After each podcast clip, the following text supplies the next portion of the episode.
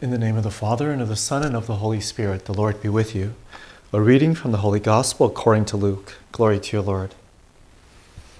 Jesus journeyed from one town and village to another, preaching and proclaiming the good news of the kingdom of God.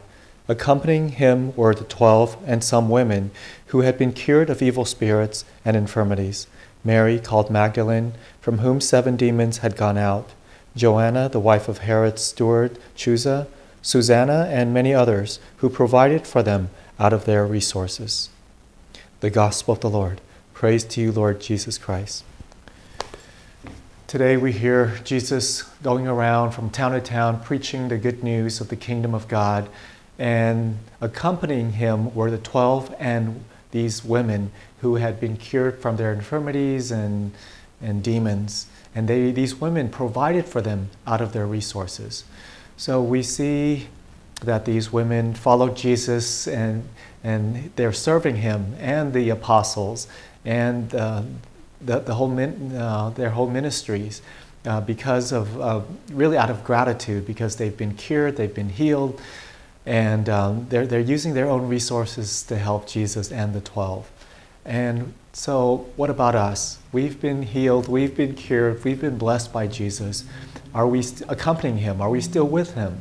Are we still listening to Him, uh, listening to His Word, following Him, uh, being close to Him? And then, secondly, are we contributing our own resources in building up the kingdom of God? I know that many people are generous and they do that, but many others too uh, are perhaps neg- neglectful in this area.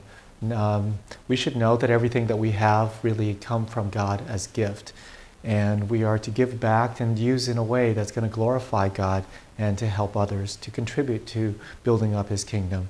So remember, we are to, we should be grateful for everything that Jesus has done for us, and to give back, give from our resources, our time, our our abilities, our our our, our wealth to contribute to His church and the good of His kingdom.